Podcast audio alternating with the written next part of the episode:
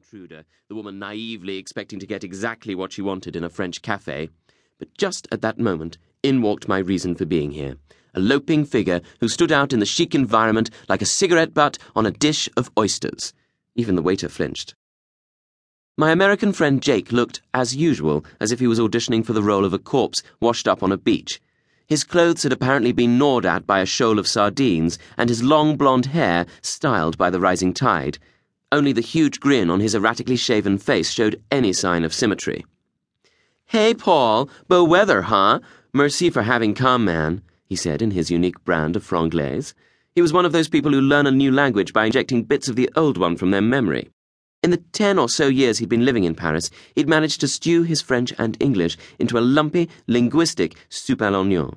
You never knew what you were going to get. Broth, crouton, or a soggy mix of the two. "So, how did it go?" I asked as he joined me at the table. "Oh, formidable, man. She adored them."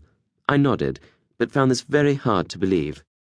The she in question was a literary agent, the them, Jake's poems, and adoring was not usually something you did with Jake's poems.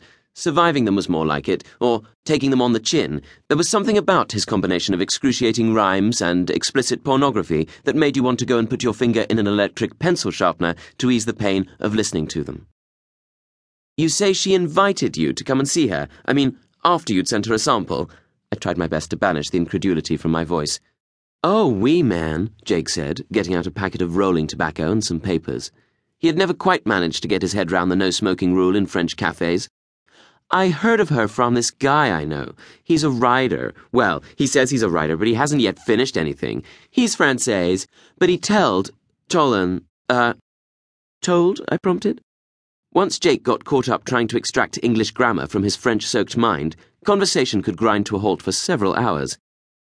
"Yes, voila. He told to me that this agent makes the Francais writers famous in all the world. You know, she is the one who sailed this French writer to Hollywood. You know, that movie about the guy who meets the girl, but really it's her spirit because she's in a coma." "Yes." He was talking about France's biggest-selling author, whose first novel had been signed up by Spielberg before it was even published, thanks to this Paris-based literary agent.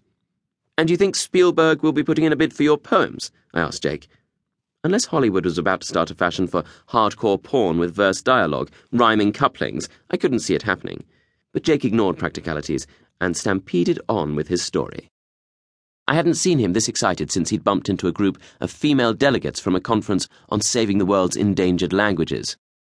Given that his aim in life was to sleep with a woman of every nationality in the world, to him it had been like stumbling on a stockpile of free cigarette papers. "I've written a poem specialment for her, you know, inspired by the coma story. You want to hear it?" "Well, how did you say, please God, no, politely?" But I wasn't given the choice. "Girl, you may be in a coma, but I love your hospital aroma." "Yes, Jake, I get the picture." And I wanted to erase it.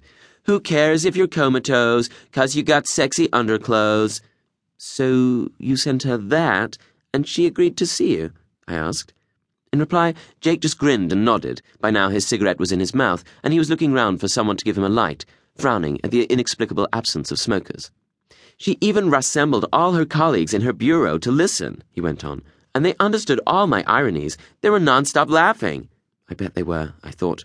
"She adored them, man. She said to me, Jake gazed into midair, as if to capture the magic of the moment when someone told him they liked, or could even endure without painkillers, his poems.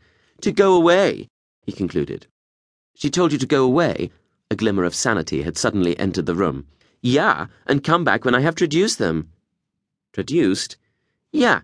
You know, into other languages, to come back when I have traduced them into 10 other languages. Then she can sell them to the world." Now I understood. Translate his poems into 10 languages. It was like telling a 7-foot-tall aspiring jockey to come back when he was 5'5", as in, never.